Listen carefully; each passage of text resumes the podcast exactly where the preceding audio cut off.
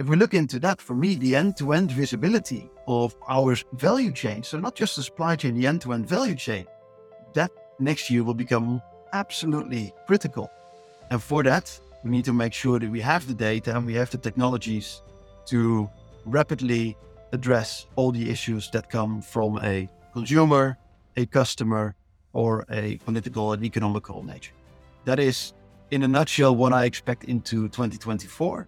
Welcome to the Future of Supply Chain podcast. My name is Sinto, and I'm a marketer, blogger, and supply chain podcaster here at SAP. Today's episode is about a product or an industry that almost everyone knows. And I'm very excited to welcome Hugo Timmerman from Heineken today and to talk with him about the world of brewing and challenges it has faced in recent years and maybe will continue to face in the future. But first, welcome, Hugo, and thank you so much for joining us today in the show. Could you please take a moment to introduce yourself and give some insights into your role? Yes, of course. And thank you, Sin. Just a few words here. I'm responsible for what we call digital and technology for the global supply chain within the Heineken company. And as hopefully you know, and many others, Heineken is the world's second largest beer company. We've existed for over 150 years, so we have a massive legacy. And we are very proud to be the most international brewer on the planet with more than 300 brands in 190 countries and with 85,000 employees, or more than that, actually. We produce and we distribute more than 250 million hectoliters of beer, of which the Heineken brand is more than 20%. And if we look into our global ambition, one part of that is to be the best connected brewer. It means we connect to our consumers, we connect to our customers, but also within our supply chain and to our suppliers. And we are at the moment in the middle of a massive digital transformation where we are moving from quite a federated landscape where most operating companies have their own digital estate to what we call a global digital backbone, where we aim to align processes, data, and systems so that we have an end to end transparency and we can actually benefit a lot more from our global footprint and to deal with I think, some of the supply chain challenges that we will be talking about later on in this podcast. Thank you so much for the introduction. So, as you said, Heineken is international, well known as one of the biggest brewery in the world and is also one of the largest brewery groups in the world, right? But however, the beer industry is or has been facing a number of challenges like other industries too, due to the corona pandemic and the war in Ukraine, such as supply chain disruptions, price increases, rising inflation, and also a tight labor market. So these challenges have led to a dynamic development in the beer industry. And what's happening in the beer industry right now, and how does the change in consumer behavior affect the industry and therefore also your supply chain? Yeah, I think you're spot on. Nothing that happens to the consumer goods industry is strange to us in the beer industry. So we're absolutely in the middle. And so when you talk about the impact of the Corona period, where actually in some countries we were not even allowed to sell beer during the lockdown, so you can imagine what kind of impact it has to our company. The Ukraine war and selling off our Russian business, the Suez Canal, shortage of containers, current consumer pricing uh, issues, especially in Europe, but also outside of Europe, we see a lot more volatility in the market. And in our case, we see that a lot in key markets like Vietnam and Nigeria. But yet the consumer behavior next to that is also changing. And that's not just based on pricing. We also see that younger people are not looking for a traditional beer. We've seen a massive shift towards craft beer in many markets. We also now see a big focus in what we call low and no alcohol drinks, which sometimes are beer and sometimes are not. So for us, that means that we're very actively looking at our product portfolio and we're looking at product innovation within beer, but also beyond. So we're we recently have acquired a company in South Africa that is very large in cider, which is now a part of a broader portfolio. So we see that we're making moves both in and outside of the traditional beer industry. But all in all, if we add all of that together, what we see is volatility as the key word.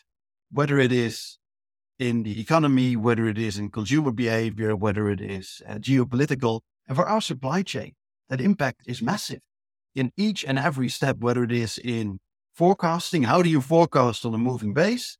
How do you then deal with that from a production perspective to make sure that you brew the correct beers to the consumer demand that might change by the time that you're brewing it to actually delivering it to our customers and, and consumers after that. So the integration across all our opcos for us is becoming more and more critical. And the end to end visibility in the supply chain is one of the key elements that we need to have to address those ongoing sets of changes.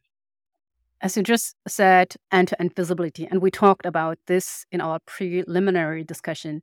So, actually, no one can deny anymore that it is so important for companies to have a holistic view in order to make informed decisions, optimize promises, mitigate risk, and also improve the overall supply chain performance. But how can companies actually achieve this holistic view and how can technology help? Yeah, it's it's a very good question, and I'm not going to say that I have a silver bullet for that or that we have within Heineken. The key word for me is data.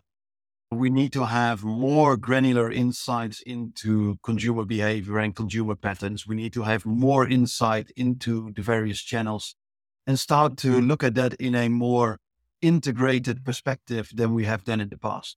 So it is really flowing through the data, through the entire value chain, and then building a tool set that allows you to run scenarios and, and uh, analysis a lot faster and a lot more granular than what we've been able to do in the past. So I think we're at a very fascinating era in the technology space with the rise of machine learning and, and the buzzword AI that actually allows a lot more of that analysis at a far higher pace so that you can actually utilize it a lot faster. And we're moving from a lot more responsive to a lot more proactive data analysis and planning of actions. That for me is the big move that we are in the middle of. That's also why the digital backbone initiative within Heineken is so critical for us, because without that, we would not have a standardized set of data that we can actually benefit from. So it's the overarching belief in data that for me is the key element on, on end-to-end visibility in your supply chain. And I think that is not very different from many other companies in the consumer goods industry. But we have a long way to go before we're there. Yes. Like most of the companies where they actually need to think where they start and also when they start. And because you have so many different locations around the world, actually, also the question in which location do you want to start? Or is it something where you say, first, we start in the headquarter and then roll it out to others? I know it from our pre discussions, But this is something that I really want to touch again because it's so fascinating how Heineken is doing this. Yeah. So if we look into Heineken, we are very, very proud of what we call our opco centric model. And we've grown over the years through mergers and acquisitions, and we're very close to the customers in each and every country that we operate in. And we want to maintain that model. So we believe we should not be a strongly hierarchical top down model. We believe in having actual operating companies. With that, what we're doing at the moment on the digital backbone is creating a far stronger network of operating companies where the head office is facilitating the interactions uh, within the network. So we are doing the entire world on our digital backbone initiative. We are starting at this moment in a few of our smaller opcos to test the end to end setup, and we will be growing over the next five years to cover the entire world. All our opcos will be then on that same backbone. And with that, the role of the head office, as I said, is on strategy, but it's also we're creating hubs that are covering activities for multiple opcos so that we are close enough to where the action happens, but also benefit from the skill that we have. But we're not bringing that all to global hubs. We see a distributed set of, call it center of excellence or center of expertise, or sometimes it is a hub that does actual activities. In Europe, we see, for example, a transport management hub that works perfectly in Europe, given the setup of the European Union. But in Africa, that might work differently because you have a complete different logistical challenge in that region. So we see changes in different parts of the world. We see changes in different opcos, but we will be offering a integrated tool set with a menu of options for an opco. Not every opco needs the same advanced platform. Sometimes it can be a simplified version. So we give an opco what they need, but we want to talk all the same language across Heineken so that we can benefit from our scale and allow the opcos to be as close to the consumer and the customer, whilst we get benefits of our scale, which you can also see, for example, in our procurement, that we see that coming back at the back end of it. So it's a, quite a balanced approach. We're not going for the one size fits all solution that I've experienced in previous companies that I worked at. It's also not the easiest to achieve. It's a massive transformation that we do. Yeah, I believe in that. It's a lot of effort, but the outcome of this is looking to be really good and something different than the standard solution might be. So, can someone actually say that you have changed or that you are adapting this kind of hybrid supply chain strategy? Or how would you describe this? I mean, as you described, the different locations work differently and you don't have one size fits all. So, if you want to be agile, you need to implement this kind of agile process, right? But still, you need to cover all the costs and reduce that cost. So, is this the combination of lean and agile? Yeah, well, of course, because it's always a location and the lean agile continuum. Certain parts of your supply chain must be as lean as possible. And of course, we're under a massive pressure in terms of product cost, in terms of energy utilization, etc. So lean is massively helping in those areas. But at the same end, you need to have agility into your process. And if you look at lean and agile, they are in essence part of the same methodology. And for us, that centers around TPM in our supply chain on the digital side, of course, we apply agile principles in how we bring technologies into the opcos. We also apply lean methodologies when you talk about service provisioning processes. So these are in an absolute continuum and they allow us to be more specific into the various parts of our supply chain, what we need, because even your procurement cannot be 100% lean because you need to have a certain agility into the various materials that you will need. So that will always be dependent on the consumer and the customer uh, demand, whilst we try to balance that with as lean as possible a supply chain. I firmly believe that our supply chain should be what I call lights out and no touch, which means zero or minimize at least unplanned manual interventions. We have a big initiatives around our connected brewery, which brings digital and automation into the actual production sites with the ambition of stopping minor stops and reducing losses and reducing waste. So you want to achieve lights out, which actually means the light is all where you need to take an action. So you do your planned actions. You want to see no touch. Why would you have people doing planning if the system can do it better? But the reverse also is there. You will still need people to coach the planning systems and adjust them because of that volatility. So you want to be lean where you can, so that you can focus on agile where you need to be. We talk about agile and lean and also cost reduction and being agile as possible to adapt to new market trends, to scale, to meet also the customer expectation, and also to meet the sustainability goals. On your website, you are writing that you are constantly improving your performance, data quality, and reporting for more transparency, that you are applying the stakeholder capitalism metrics of the World Economic Forum and the recommendations of the Task Force on Climate Related Financial Disclosures to support this goal. Can you explain a little bit about how you want to achieve this and how also data helps you to become more sustainable? Yeah, it's a, it's a very, very good question. And, and yes, sustainability is a massively important topic. And in 2022, we set out what we call our Brew a Better World strategy. And a few components of that is that we plan to reach uh, net zero carbon in scope one and two by 2030, and actually net zero across the entire value chain by 2040. So it's a massive, massive uh, target on that. But you also see items like zero waste to landfill by 2030 for our production sites in there. And another element that, especially in our industry, has a lot of uh, attention is, of course, water usage, because beer, for the largest part, is water and more so because many times we operate in water stressed area. I think about Mexico, think about parts of Italy, Spain, and we put a lot of targets to reduce water usage in all our sites, and even more so than in water stressed areas. So for us, sustainability is something that goes along quite a broad set of actions, whether it is uh, specifically about net zero, but also how we operate further into our organization the one thing again that collects all these targets is in the end is data. How do we collect that data from either source systems or many cases at the moment, it is still manual. And with the growing scope and importance. Uh, we just need to make sure that all of the data collection becomes automated. And again, that for me is a link back to why that digital backbone is so crucial for us because it allows us to tap into more source systems. As I mentioned, our connected brewery allows us to connect directly into our machine lines and uh, with that collect data that we can then use for multiple purposes. In parallel with that, sustainability then becomes a growing part in your decision making models. In your various systems, think of planning systems. Does sustainability play a role in where you source uh, certain products from? Think of transport management as, you know, logistics, of course, is, is a massive contributor.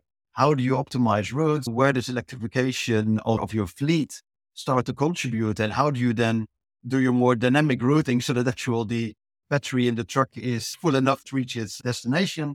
Think of the management of packaging lines. How do we need to optimize performance for sustainability might be different than for speed. So in all of these areas within our breweries, sustainability will become a growing metric and we need all the right data for that to become more sustainable. And you have similar conversations around financial disclosures around this and around that. All of it centers around we need to ensure that we have our data in a lot more standardized way Otherwise, it will remain manual efforts. And we can do that. It's just a lot of work to get it done. Right. As you said, sustainability is so important now, and to use different data to link everything together will help uh, to reach your goals. So that leads me actually to the next question. Heineken uses the SAP S4 HANA system and the SAP BTP for the core program. Would you like to tell us about the challenges you faced and how the use of SAP solutions help you to improve?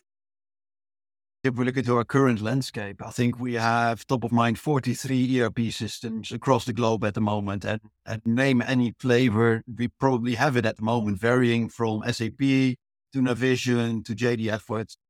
And this hmm. is a critical part of that digital backbone is having a lean S4 HANA at the core of everything that we do.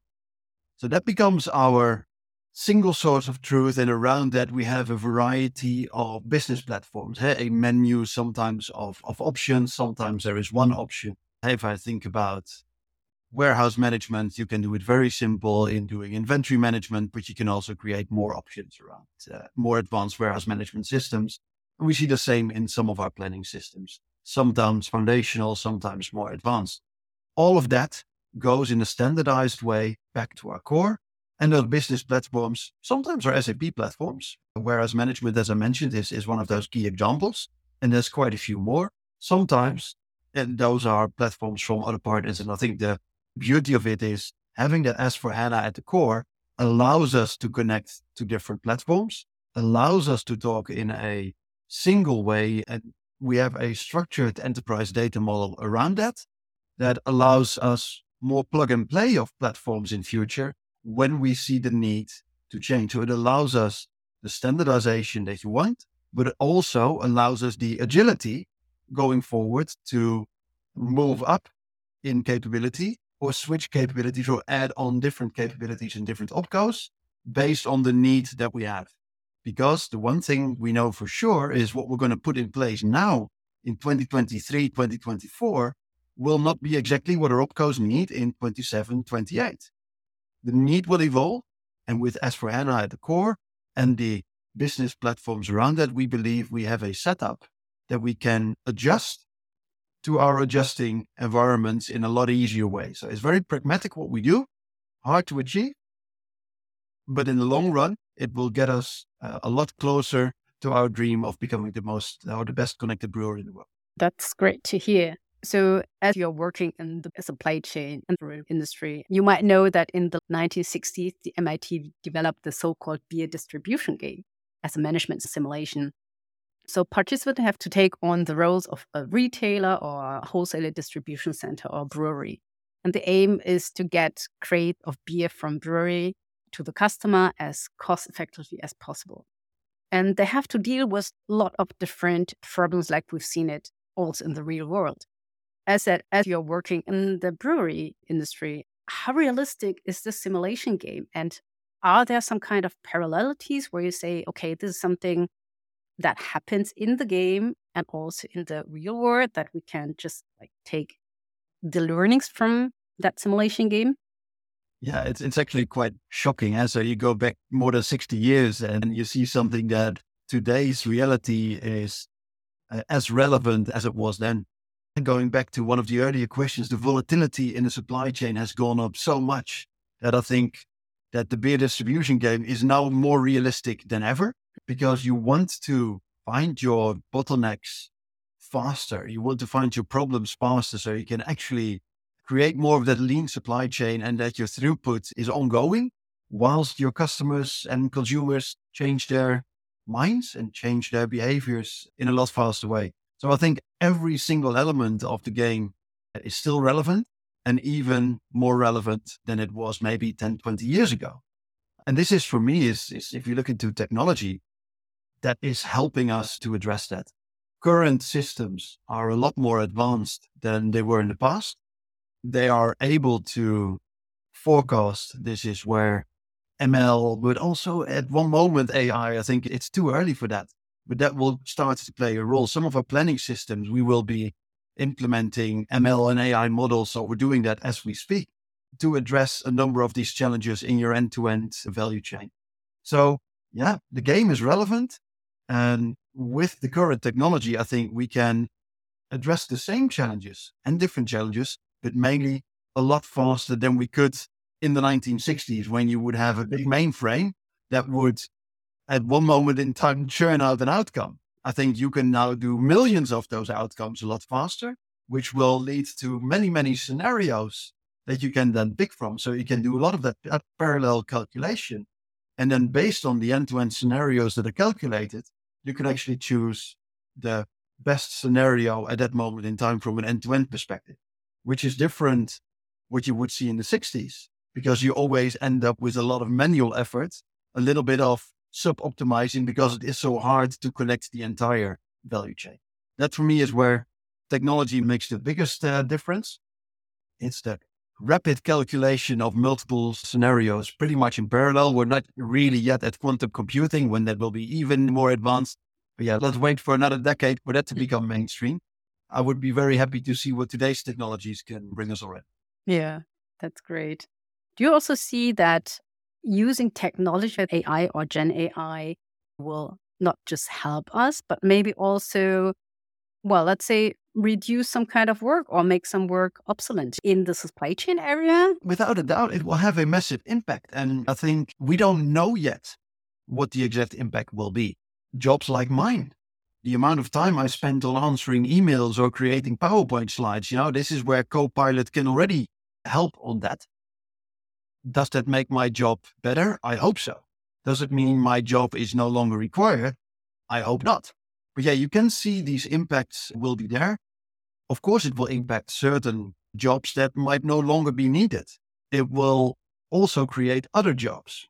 It will also create jobs that we can say are more meaningful or are challenging or more focusing on topics that are harder to achieve through technology.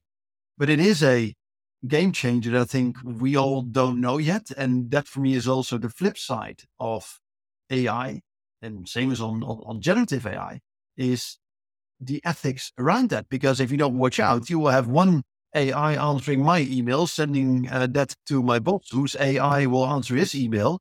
you have two AIs talking to each other, and the conversation goes out of control. Yeah. Well, that's we're in the same company. But what if we deal with our customers? What if we deal with our suppliers? So, where do we draw the line, and how do we make sure that we have a certain level of control or maybe vetting of your AIs. So that big debate, of course, on that. So I expect AI and, and everything with it, like it has done in the last 10, 20, 30, 40 years, the impact of technology has been massive. We've always felt threatened by, oh, now I'm no longer required. But look at that. We have a massive shortage in the marketplace of labor. So we are short of people. So, so far, technology has never led to a situation that technology has taken over. I don't think that with AI, that suddenly will change. But it will be a big challenge on how we're going to incorporate it into the broader marketplace. And how do we make sure that we benefit from a global scale? That not just AI is highly relevant in parts of Europe or parts of, of North America, whilst in other parts of the world, uh, that doesn't apply because that is a situation that I think would not be good for the planet. Exactly. Hugo, well, believe it or not, we are already coming to the end of the podcast, and the title is The Future Supply Chain. Could you summarize in one or two sentences what the future supply chain might look like and what we can expect in this new year?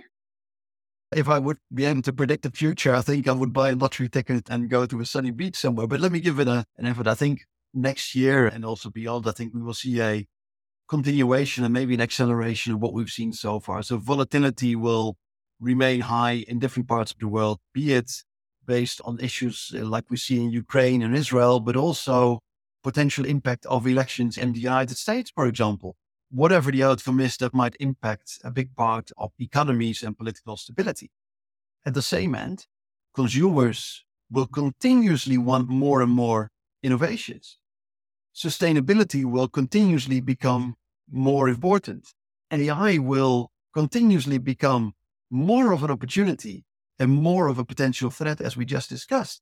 So yeah, if we look into that, for me, the end-to-end visibility of our value chain, so not just the supply chain, the end-to-end value chain, that next year will become absolutely critical.